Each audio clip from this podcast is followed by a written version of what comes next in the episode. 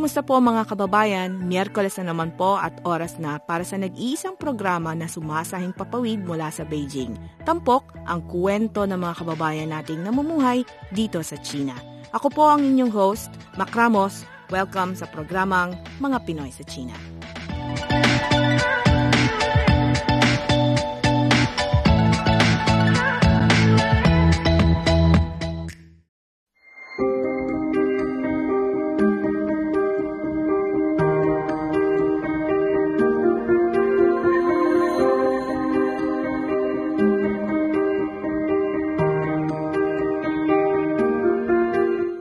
Maraming salamat po sa inyong pagtanggap sa interview request ng China Media Group Filipino Service. So unahin po natin si Ginoong Robert Gonzalez Mano, isang reporter po ng ABS-CBN. So welcome to China. Salamat. Nice to be back here. At kasama rin po natin si Maria Concepcion Araneta mula naman po sa Manila Standard today. Thank you for this opportunity. Hi to all Filipinos. Nandito po kayo para po sa isang media seminar na nakatuon po sa kultura at new media. Pero pag-usapan po natin, matapos po ang ilang araw na pagsali sa nasabing seminar, ano po yung bentahin nito para sa inyo bilang mga media professionals? Well, sa bahagi ko, malaking opportunity yung naibigay, especially sa akin because ngayon sa stasyon namin, ABS-CBN ay nasa transition period. So, yung mga naituro kahapon, dun sa mga regarding technology, yung mga napag-usapan, somehow, nagsimula na siya sa atin. Dinet na napapractice na natin. But, dun sa mga insights na naibigay kahapon, I think mas marami akong nakuha na tip kung paano mas mapapabuti yung pamamaraan ng pagre-report namin using the new technology, at yung mga kung paano mo din mas makukuha yung kilite ng mga tagapakinig mo, ng mga tagapanood mo using the new media. May mga specifics na po ba? Kasi po sa 5G technology, marami na pong nakapaloob ditong mga panibagong platform. Magandang preparation din siya kasi sa Philippines. Eksakto lang just enough dahil inintroduce ang 5G technology sa Pilipinas. So, saktong-sakto na ito naman kung paano ma-maximize yung technology na yun na ituro dito sa seminar na namin na to. Kaya magandang pagkakataon yun na ibigay. Para naman po kay Ma'am Araneta, ano po ang impressions ninyo sa seminar na ito? Actually, it's a reality na although print media is there to stay, we're going digital in journalism. So ay mga ano namin dito yung gather na knowledge from the workshop seminar. It's a big boost in this towards the digital journalism and pwede naming ma-share sa pagdating sa back in the Philippines, especially this 5G. Marami po tayong mga tech companies na kinikilala na po ngayon all over the world. May mga nakuha na po ba kayong impormasyon hinggil dito? At ano po yung mga bagay-bagay na nagpawaw sa inyo? Kayo po, well, Mano. Actually, yung kumpara natin yung technology at kung paano pinopromote ni Philippine media, yung mga content nila, almost the same with China. Nagkakaiba lang sa platform. Of course, in the Philippines, much more ang user namin. Nasa Facebook, nagde-generate ka ng hundreds and thousands of views and millions of views via Facebook. Pero dito sa inyo, yung counterpart naman niya. So, the same technology, ang maganda lang kasi talaga is ang naituro dito, mas paano mo pa mapapahit. Mas paano siya mapapalapit sa tao, mas paano mo makukuha yung kilite ng tagapanood, ng tagapakinig using that. Ano po yung paraan na yun? Paano kukuhanin yung kilite? Kasi magkaiba . Yep. Ano, can you build? Ang nakita ko lang kahapon na magandang discussion doon, parang hindi mo na kailangang magpunta pa ng studio para mag-set up ka ng kung anumang programa na gusto mo. Doon, kahit dito, kahit nasaan tayo, pwede mo yung i-live broadcast at panoorin ka pa rin naman ng tao. Hindi na siya yung tipong kailangan mo ng grandiosong stage production. Ganun. Ano po yung mga usapin namang mainit na tinalakay na hindi naman po tungkol sa content? Management po, meron po ba? On the management side, wala pa naman. Pero ang maganda lang talagang nilang, ang naibigay lang, tumatak sa akin, yung sinabi nila na the technology is here. We need to embrace this technology to maximize the potential. Kumusta ang buhay-buhay ng mga kababayan natin dito sa China? Alamin sa programang Mga Pinoy sa China.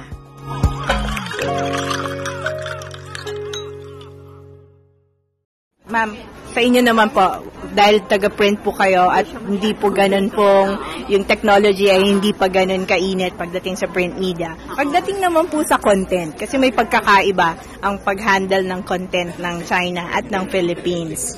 So, ano po yung mga usaping mainit na tinalakay sa inyo pong seminar? Oh, yeah.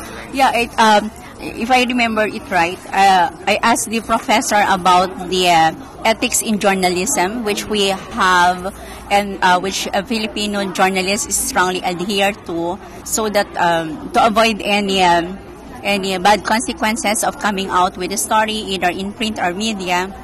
Are there any? Is it possible for this country to come, or is it possible to come out with ethics in online media to avoid this? Nowadays, we have this fake news and trolls. And dagdagan niyo po yun, policing online content.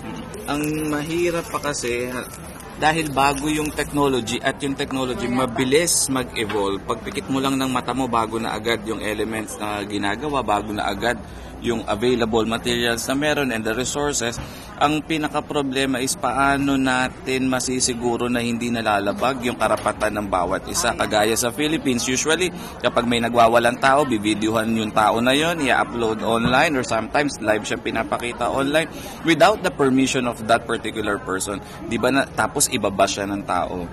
Diba? So, ang binabanggit ni Professor doon na maganda rin yung na-discuss, ang sabi niya, work in progress, pero kailangan magsama-sama yung education sector, magsama-sama yung nasa technology, at magsama din ng mga expert para linisin yung problema na yun. Kahit siya, aminado siya na sa bilis ng palit, nahihirapan tayong habulin din.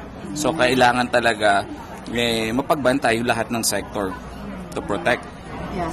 Kasi in the Philippines, we have this existing cyber bullying law.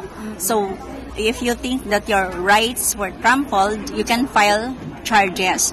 But I think here in China, he was saying that there are already existing laws, but no law on cyber bullying.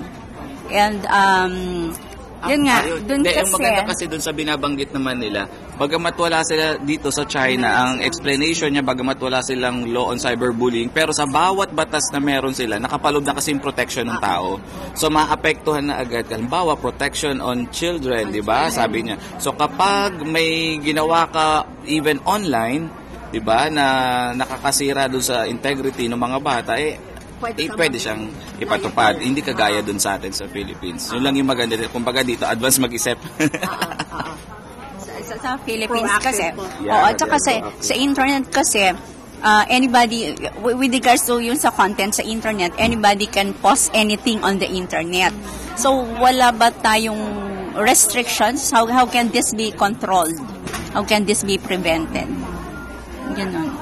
Kung maganda po yung inyong talakayan tungkol dyan. Yeah. Lalo pat kasama ninyo ang ibang media from Southeast Asia lang po ba? Yeah. ASEAN media. Oh yeah, and the Filipino journalists are known for being militant. And in fact, the Philippines was described as one of the dangerous country for journalists. They were saying, masakit po ba yun? Of course. Trabaho. Yeah. But yeah. Buwis-buhay na trabaho. Buwis-buhay talaga. Pero masaya. Yeah. So that is the risk that you have to take being a journalist. It comes with your commitment. Yeah. The risk comes with commitment. Oo, kung nasaan yung dilubyo, kung nasaan yung disaster, mas nandoon ka. Isa sa pinaka, tawag dito, pinakamalaya. So, bukod po sa Beijing, kayo po ay tutulak papuntang Shanghai at Hangzhou. Ano pa po yung inyong mga expectations from your trip? Cultural? Oo. Ano pa ba yung mga topic na i-discuss doon? Actually, related pa rin sa New Media. Ang maganda lang kasi dito, kaya ang gusto ko dito sa seminar nila, lagi naka-attach yung culture. Lagi may attach sa culture. Parang kahit na nag-a-advance tayo, sinasama niya yung kultura na dapat kasama natin siya.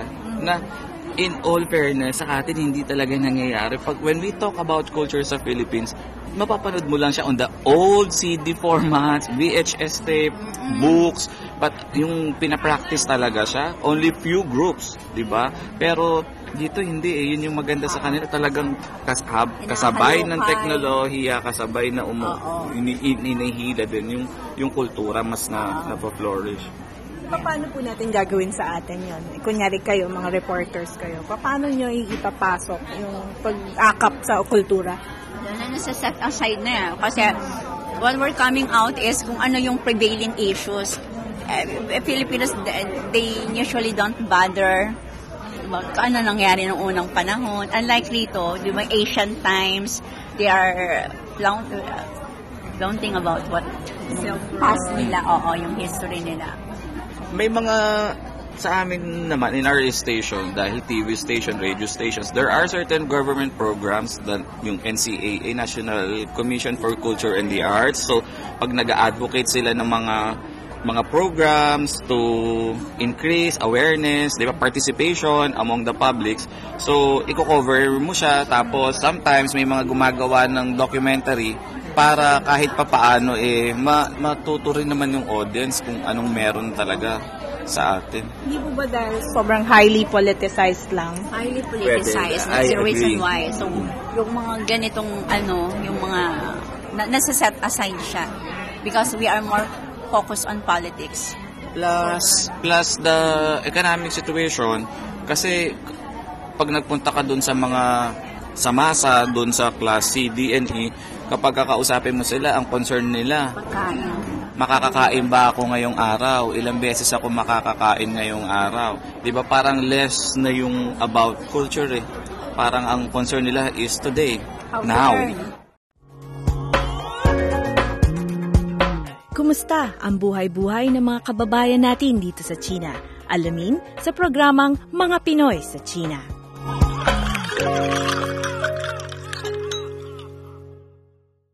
Pag-usapan naman po natin yung Philippine-China relations. Ano po ang inyong assessment hinggil dito? Ito, kayo po muna, Mr. Mano. Philippine-China relations, actually, simula nang maupo si President Duterte, to me, assessment ko lang naman, nagkaroon ng turnaround talaga. From dati, laging US yung kasama ng Pilipinas. Although up until now, nandun pa rin naman yung tayo nung dalawang bansa. Pero ngayon, mas nakikita ko na closer ang Philippines sa China. At because of the popularity ni President Duterte, kahit mayroong mga kumukontra dun sa policy niya na yun, na mas inclined siya sa China, pero dahil popular siya sa Philippines, ang sinasabi lagi ng tao, bigyan natin ng chance. Hindi naman porket sumama sa China, mali agad. Tingnan natin kung anong magagawa, ano yung maibibigay for the Philippines. Ano yung aspirations mo as a reporter? Well, sana good move, good decision yung nangyari. Kasi medyo okay ako sa sinasabi ni President, kasi na mas magkalapit tayo ng China. Mas kahit noon pa, sabi niya, ang Pilipinas isa nga sa may pinakamalaking Chinese community, sabi niya. Diba? Ang Binondo, nandyan lagi. So, part na talaga sila natin, kaibigan na natin, time immemorial, diba? Might as well renew the friendship and maximize kung ano man yung pwede natin maitulog sa bawat isa. Sino pong dagdagan niyo kayo? Yun. Yung gaya nga na sinasabi ko, I have been telling Chinese officials that your president and our president are best friends, which is true. And with the assumption of President Duterte, the bilateral ties between these two countries have been strengthened. And so, eto na nga, diba, before they were saying na they opened the country for Filipinos to teach English in Chinese universities.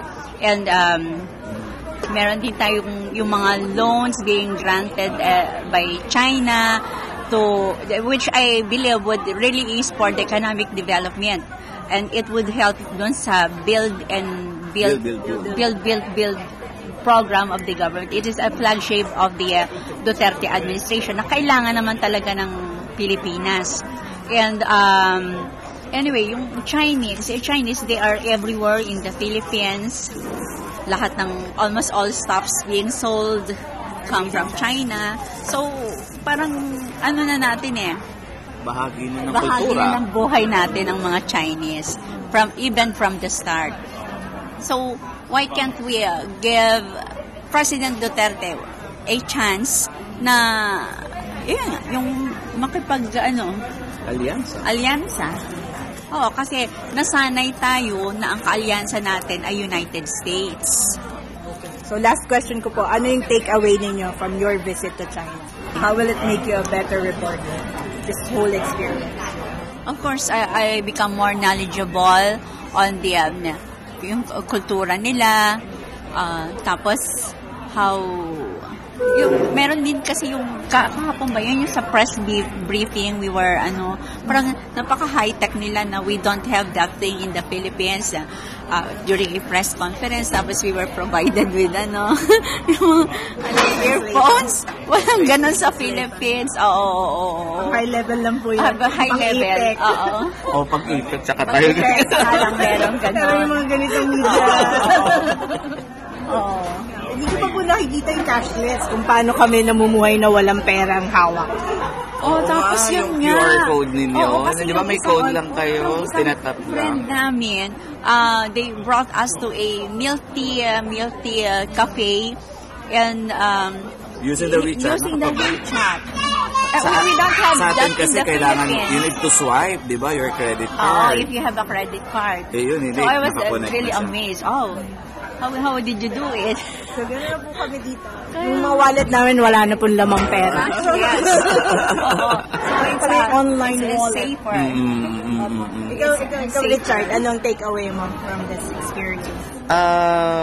Well, dun pa rin talaga ako sa dun sa hindi mo, kahit anong ina-advance ninyo sa technology, hindi mo talaga kinakalimutan yung meron kayo, tapos isinasama mo nga sa technology. Parang dapat may mapapaisip lang ako, dapat may mga certain siguro stories or programs, baka pagbalik sa office kasi kailangan ko din namang mag-feedback, baka kasama sa proposal yung mga ganun na, kasi kung dito tinatangkilik yung ganun, bakit hindi natin bigyan ng opportunity sa Philippines? Baka naman sa ibang platform katigan siya, kung sa TV, sabihin na natin sa TV hindi siya na nabibigyang pansin because mas nagdo-dominate yung issue about poverty, yung politics, di ba? Baka sa ibang platform kung saan mas marami na din naman na-generate na audience, baka mas pwedeng i-incorporate natin kung ano yung ginagawa dito. Kasi maganda talaga siya. Thank you very much. Para sa inyong mga komento at kuro-kuro, ang aming website ay filipino.cri.cn. Ang email, filipino_section@yahoo.com. Pwede ring mag-text sa 0921-257-2397. O kaya, ilike ang aming Facebook page na CRI Filipino Service. Yeah!